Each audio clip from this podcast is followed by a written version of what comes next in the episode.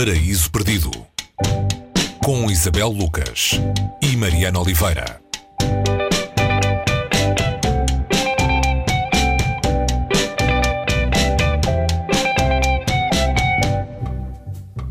Hoje no Paraíso Perdido a proposta é ficar em casa com Bill Bryson. Em casa é o nome do livro que já estava escrito, não acabou de sair agora nestes dias para nos dizer uh, o que podemos fazer enquanto não podemos sair de casa.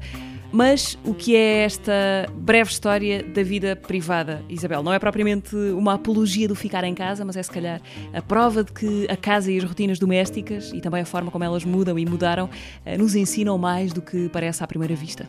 Olá, uh, sim. Uh é, é como a, casa, de alguma maneira, conta a história, pode contar a história do mundo. E, e, isso, e o Bill Bryson, que tem escrito muitos livros uh, nesta perspectiva da, podemos chamar da história de grande divulgação, ele é exímio a fazer uh, essa narrativa, usando o humor, pondo peripécias, a maneira como ele depois cruza muita informação e nos traz um livro de, de muito fácil leitura, onde se aprende muito. Aqui ele descobriu a casa, uh, a casa é uma, é uma casa onde ele foi viver ao lado de uma de uma abadia numa pequena aldeia em Norfolk, na, na Inglaterra, e ao subir uma vez ao, ao sótão, através do alçapão, ele percebeu que havia uma porta que, daria, que dava para um sítio.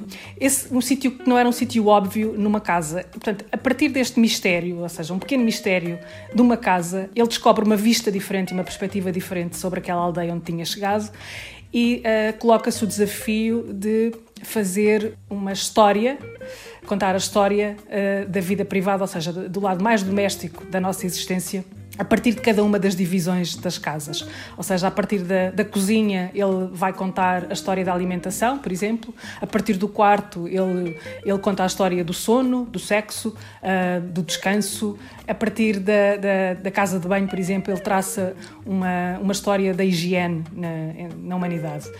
E basicamente é isto, ou seja, a partir de casa podemos ter acesso ao mundo, eh, porque depois ele não se limita ao mundo doméstico. Ele, quando está a contar, por exemplo, as refeições de um, de um reverendo, está, está ao mesmo tempo a contar a história de, de como nos alimentamos eh, e dessa relação, da relação dos alimentos com o resto. Ou seja, a história da vida privada uh, e das várias vidas privadas ajuda-nos a perceber uh, e a explicar a vida fora de portas. Fora de portas e, e pelo mundo. Portanto, há aqui coisas tão inusitadas quando, quando se pensa numa, num estar em casa ou num livro que tem este título em casa e aprendemos, por exemplo, como é que foi construída a Torre Eiffel. Uh, é só para dar, só para dar um, um, um exemplo do, do, que se pode encontrar aqui. São muitos exemplos uh, desta dispersão ou, da, ou de, do olhar que se pode ter para o mundo a partir dessa janela que nós neste momento estamos a experimentar todos de, de outra maneira, né? olhar o mundo de uma maneira diferente a partir da nossa janela.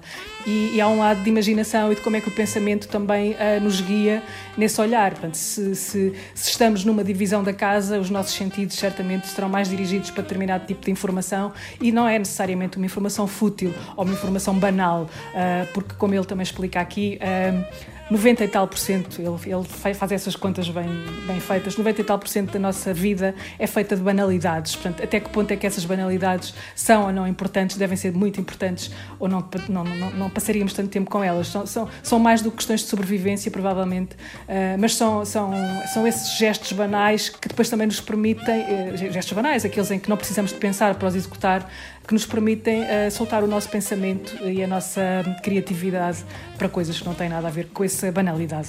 E neste momento não podíamos estar a fazer mais jus ao título do livro em casa. Ainda sobre o autor, Bill Bryson, é um americano com a vida repartida entre os Estados Unidos e a Inglaterra, uh, autor também de Breve História de Quase Tudo, talvez, uh, talvez ou de certeza o seu maior sucesso. o que é que precisamos saber mais sobre este homem curioso, no mínimo?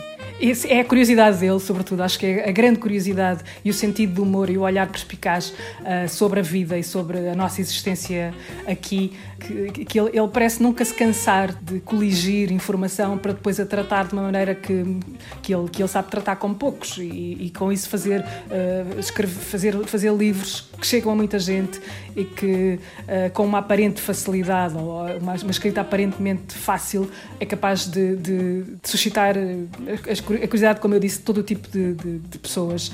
E, e é um, há um sentido de humor. A maneira como ele escreve está é, tá, tá pesada desse, muitas vezes de ironia, da maneira como ele, da maneira crítica, muito crítica, como ele olha para estes dois países que conhece muito bem, eh, a América e a Inglaterra, ele tem escrito muito sobre, sobre um e sobre outro, e como é que muitas vezes se sente estrangeiro, tanto num e como, como no outro, e faz disso matéria uh, da sua literatura. Uh, é, é, no mínimo, tu disseste curioso, e eu acho que, curiosamente, essa é uma grande palavra para definir o Bill Bryson, é, ele é um grande curioso. Em Casa, a breve história da vida privada de Bill Bryson, foi o livro que trouxemos hoje ao Paris Perdido, está publicado em Portugal na Bertrand Editora e é a nossa proposta uh, domiciliária esta semana no Paris Perdido. Até para a semana, Isabel. Até para a semana.